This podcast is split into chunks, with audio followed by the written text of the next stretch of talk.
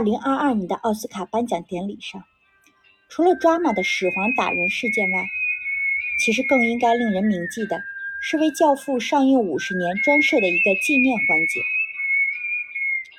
当导演弗朗西斯科波拉和主演阿尔帕西诺、罗伯特·德尼罗一起出现时，台下响起了暴风雨般的掌声。这是向不朽杰作和其或许再难复制的黄金班底的最高致敬。《教父》系列是影史上最著名的黑帮电影之一，是连续几十年蝉联 IMDB 榜单前几名的佳片。也是很多影迷心中无法超越的经典。而如果翻开1969年或1970年的《纽约时报》，在畅销书榜上，《教父》依托的原著小说《黑手党》也是一个常见的身影。他曾在榜单上整整停留了64周，光是榜首的位置就占据了21周。但事实上，在电影开拍之前，不仅导演科波拉，就连原著小说作者马里奥·普佐自己都是不太待见这部通俗小说的。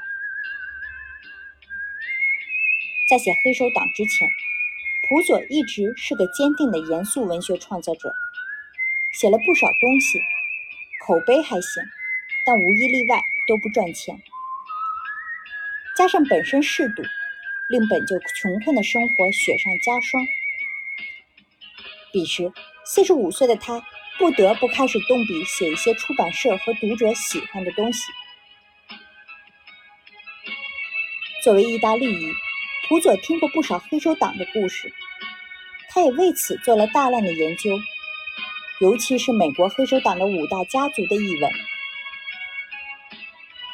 主角科里昂父子。就参考了五大家族的多位领导成员，比如老教父维托·克里昂讲逻辑、重理性、善用外交手段的特点，就来自于卡斯特罗家族的掌门人弗兰克·卡斯特罗。后者还同样因为权力斗争遭遇过暗杀，并和维托一样死里逃生。与维托在大儿子桑尼被杀后召开五大家族会议。寻求和解类似，弗兰克事后也和幕后主使者一笑泯恩仇，甚至此后，弗兰克也像维托那样，从此沉浸在他的小花园里，最终也是死于心脏病发，终年八十二岁。在那个年代的黑手党人中，也算难得的长寿及善终。而科里昂家族明面上的橄榄油生意，则来自五大家族的另一支——做橄榄油生意起家的科伦坡家族。维托温和的性格，参考的是卡罗·甘比诺。他完全不同于黑帮暴虐的刻板形象，而是说话慢条斯理，几乎从不翻脸。第二代教父迈克尔·克里昂最重要的原型。是萨尔瓦托·伯南诺，其父亲本来也是送他去读大学，希望儿子别沾家族生意的。萨尔瓦托学的还是法律，可最终他还是没毕业就加入了黑手党，给父亲当顾问。但不同于迈克尔，萨尔瓦托没能成为二代教父，在权力斗争中，他被推翻了。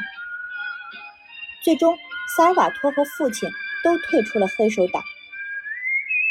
他后来混迹好莱坞，写黑手党传记，把自己的故事拍成电影，反而如鱼得水。迈克尔人生的后半段和著名的黑手党查理·卢西亚诺更相似，后者才是真正的新一代教父。他先背叛并设计杀死了自己的老板。迈克尔杀警长和索伦佐时，借口上厕所的桥段就来自卢西亚诺当时的手法。只不过迈克尔是亲自给父亲复仇，而卢西亚诺则假手于人。卢西亚诺随后又倒戈干掉了帮助自己的那一派，就此清理掉了老一代头目，为黑手党建立了新的秩序。科里昂这个姓来自黑手党非虚构文学《光荣会》。科里昂老宅以肯尼迪家宅为原型。科里昂三个亲生儿子与一个养子的设定，及兄弟几人在家族中扮演的角色，则与普佐最爱的小说《卡拉马佐夫兄弟》不无相似之处。而迈克尔的第二位妻子卡，是普佐一个娶了一位意美国名媛的意大利作家朋友的故事。连构思带写作，普佐拖拖拉拉花费了足足三年。期间，那家分期付款支持他写下去的出版社，几度差点对他失去信心。其实，普佐最终给出版社的也仅仅是一个粗稿。他本想之后根据出版社的意见再改改，没想到出版社看后给他开出了高达四十一万美元的创纪录稿酬。普佐欣喜若狂，虽然知道小说还有种种不足，但他一个字都不再改了。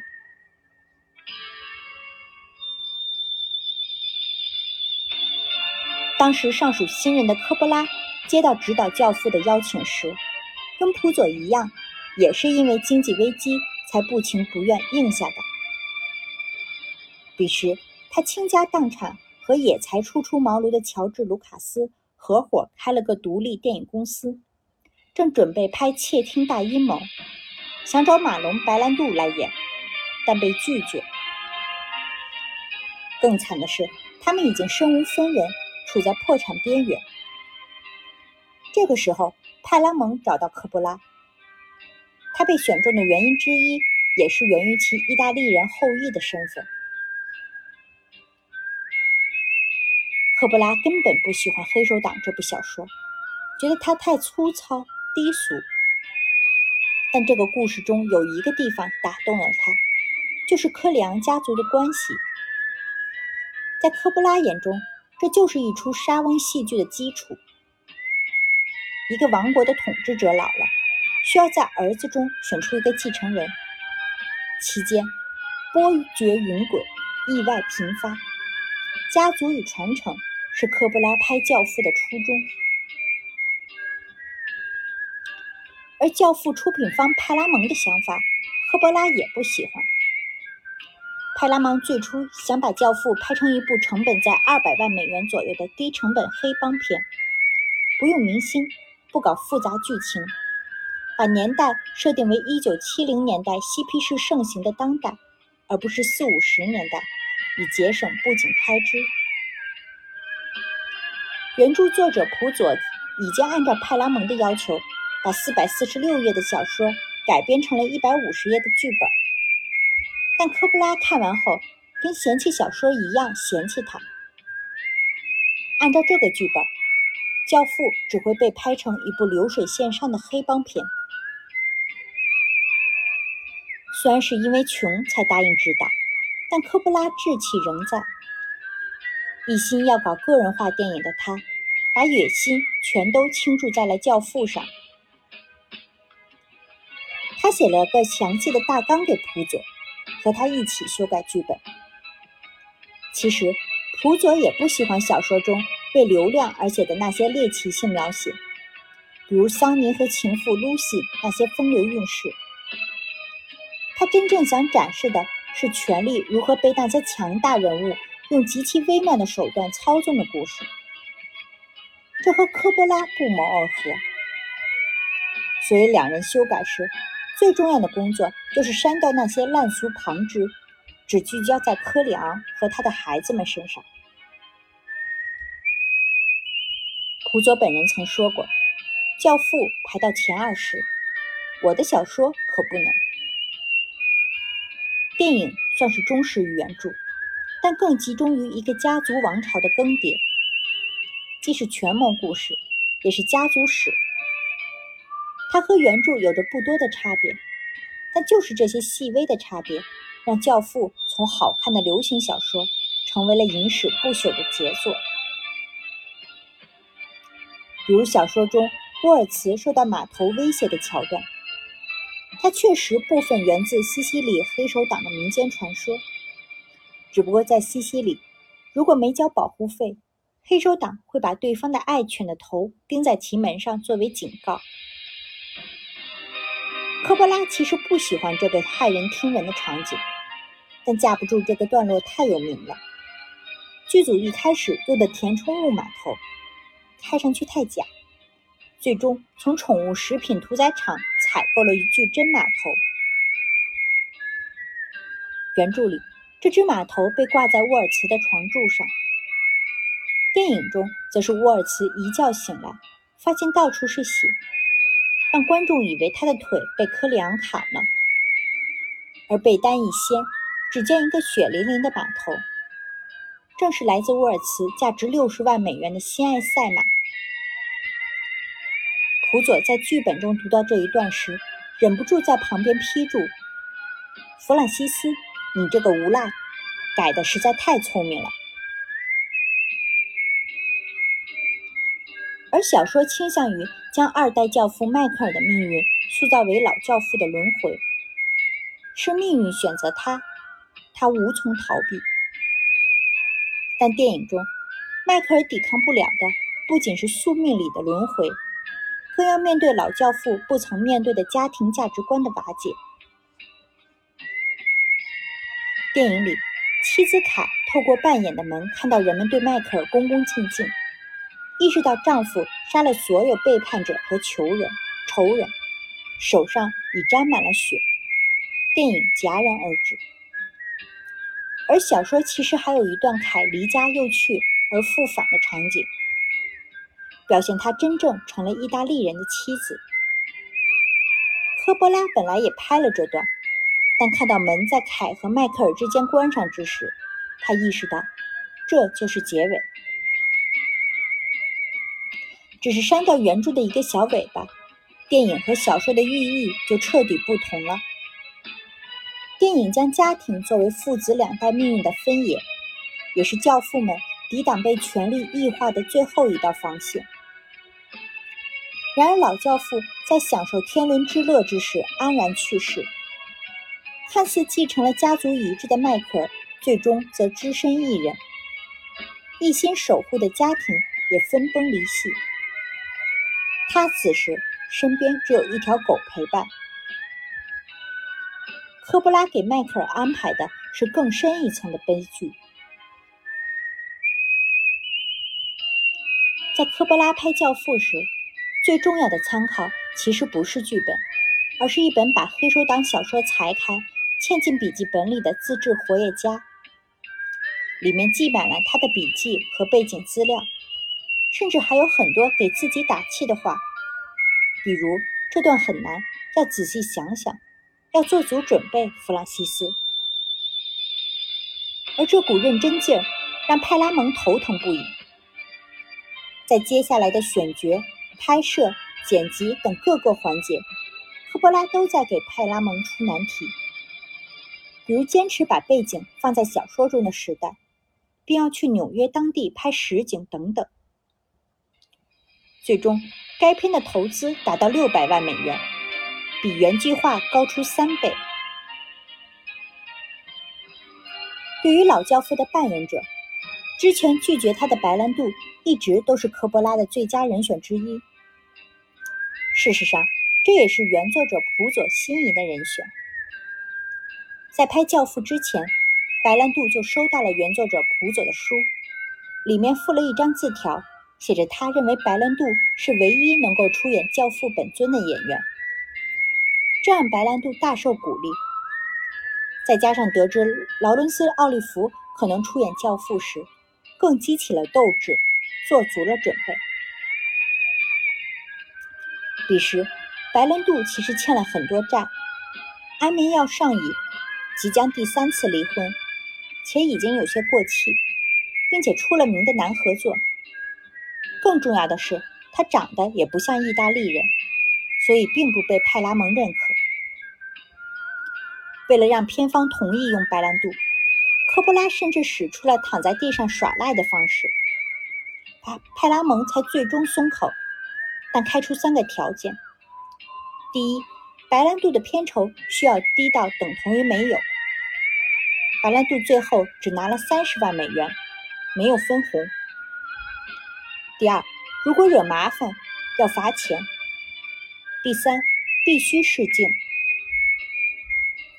试镜那天，科巴拉没告诉白兰度实情，只是说做点即兴表演。那天，他带着摄像，早上七点就到了白兰度家。很少在中午之前起床的白兰度也早早起身。他从卧室出来时，将金色头发扎成马尾，尝了科波拉带来的意大利干酪，随后拿起黑色鞋油把头发涂成了黑色，并在嘴唇上面涂了胡子，把领子弄皱，还将纸巾塞进嘴里。给自己搞出了下辖，一边有斗牛犬那种感觉。他穿上外套，点上雪茄，完全进入了角色。他一下子从一个四十七岁的冲浪男子变成了教父雏形。科布拉直接越级，把这段表演拿给派拉蒙最高层看，也征服了后者。而彼时刚出道的帕西诺也开始不在派拉蒙的名单里，但派拉蒙看到了帕西诺当时还没上映的《毒海鸳鸯》的内部片段，也被打动了。为此，还动用了一些黑道关系，让帕西诺辞演了当时已接下的另一部电影《我的子弹会转弯》，后来又饰演年轻版教父，当时也不出名的罗伯特·德尼罗主演。科布拉事后透露，泰拉蒙花了数月试镜，花了三十万美元，最终还是用了他最初选的那批演员。最终，这些伟大的演员也贡献了伟大的表演，尤其是白兰度，他很多即兴表演都成为了经典。比如《老教父》那只宠物猫，就是养在制片公司的诸多猫咪之一。拍摄途中，白兰度随手抱起，成就了永恒的一幕。他暗示了维托·科里昂的角色是一个像猫一样藏起利爪的绅士。有趣的是，因为猫的咕噜声过于响亮，常常盖过白兰度的台词，以至于之后不得不为有猫出镜的场景补配音。老教父打教子约翰尼·方坦一耳光，也是白兰度现场发挥。他本想揪住对方头发，但扮演方坦的演员戴的是假发。而更为经典的老教父之死那场戏，差点没拍成，在剧本里也根本没有。派拉蒙本想节约预算，用葬礼直接交代老教父的结局。但科布拉突然想拍这场戏，那时已经快到午饭时间。按规定，如果剧组不尽快休息，派拉蒙就要面临巨额的吃用餐罚单，而小演员也不配合。幸亏白兰度临时想出用橘子皮做成牙齿吓唬孩子的点子。《教父》系列诞生后，影响深远。也改变了很多参与者的生活。白兰度再次演技封神，帕西诺、德尼罗等新一代演技派开始崛起。当然，最直接的受益者还是原作者普佐。本就因为原著成为畅销书获利颇丰，不仅摆脱负债累累的困境，还跻身富豪行列的普佐，还凭借《教父》《教父二》。拿了两次奥斯卡最佳改编剧本奖。随后，他干脆下海电影业。他曾给1978年的《超人》及之后的《超人二》撰写了剧本。只不过，他也就此从严肃作家完全变成了个通俗小说家，且再也没有能和第一部小说比肩的作品。普佐写的《黑手党》续篇。科布拉几乎一点没放在电影续集里。值得注意的是，《教父二》还给未来的超级大片趟出了一条热卖 IP 加续集的生财之路。至于科波拉，虽然按照和派拉蒙事前的约定，他在第一部时只拿到了十七点五万美元和百分之六的票房分红，但就此跻身一线导演之列。拍摄《教父》过程中，科波拉曾一直抱怨接送他的旅行房车，于是他和派拉蒙高层打了赌：如果电影票房超过五千万美元，就要给他们购置一辆新车。看到《教父》票房增长，科波拉和乔治·卢卡斯也去车行买了一辆梅赛德斯奔驰加长型豪华轿车，并让销售员把账单直接寄给派拉蒙。这辆车后来出现在了卢卡斯的电影《美国风情画》的开场中，而《教父》系列诞生后，那些真正的黑帮分子在行动时。也会引用电影中的台词，为自己的形象增彩。比如，我要给他一个无法拒绝的条件。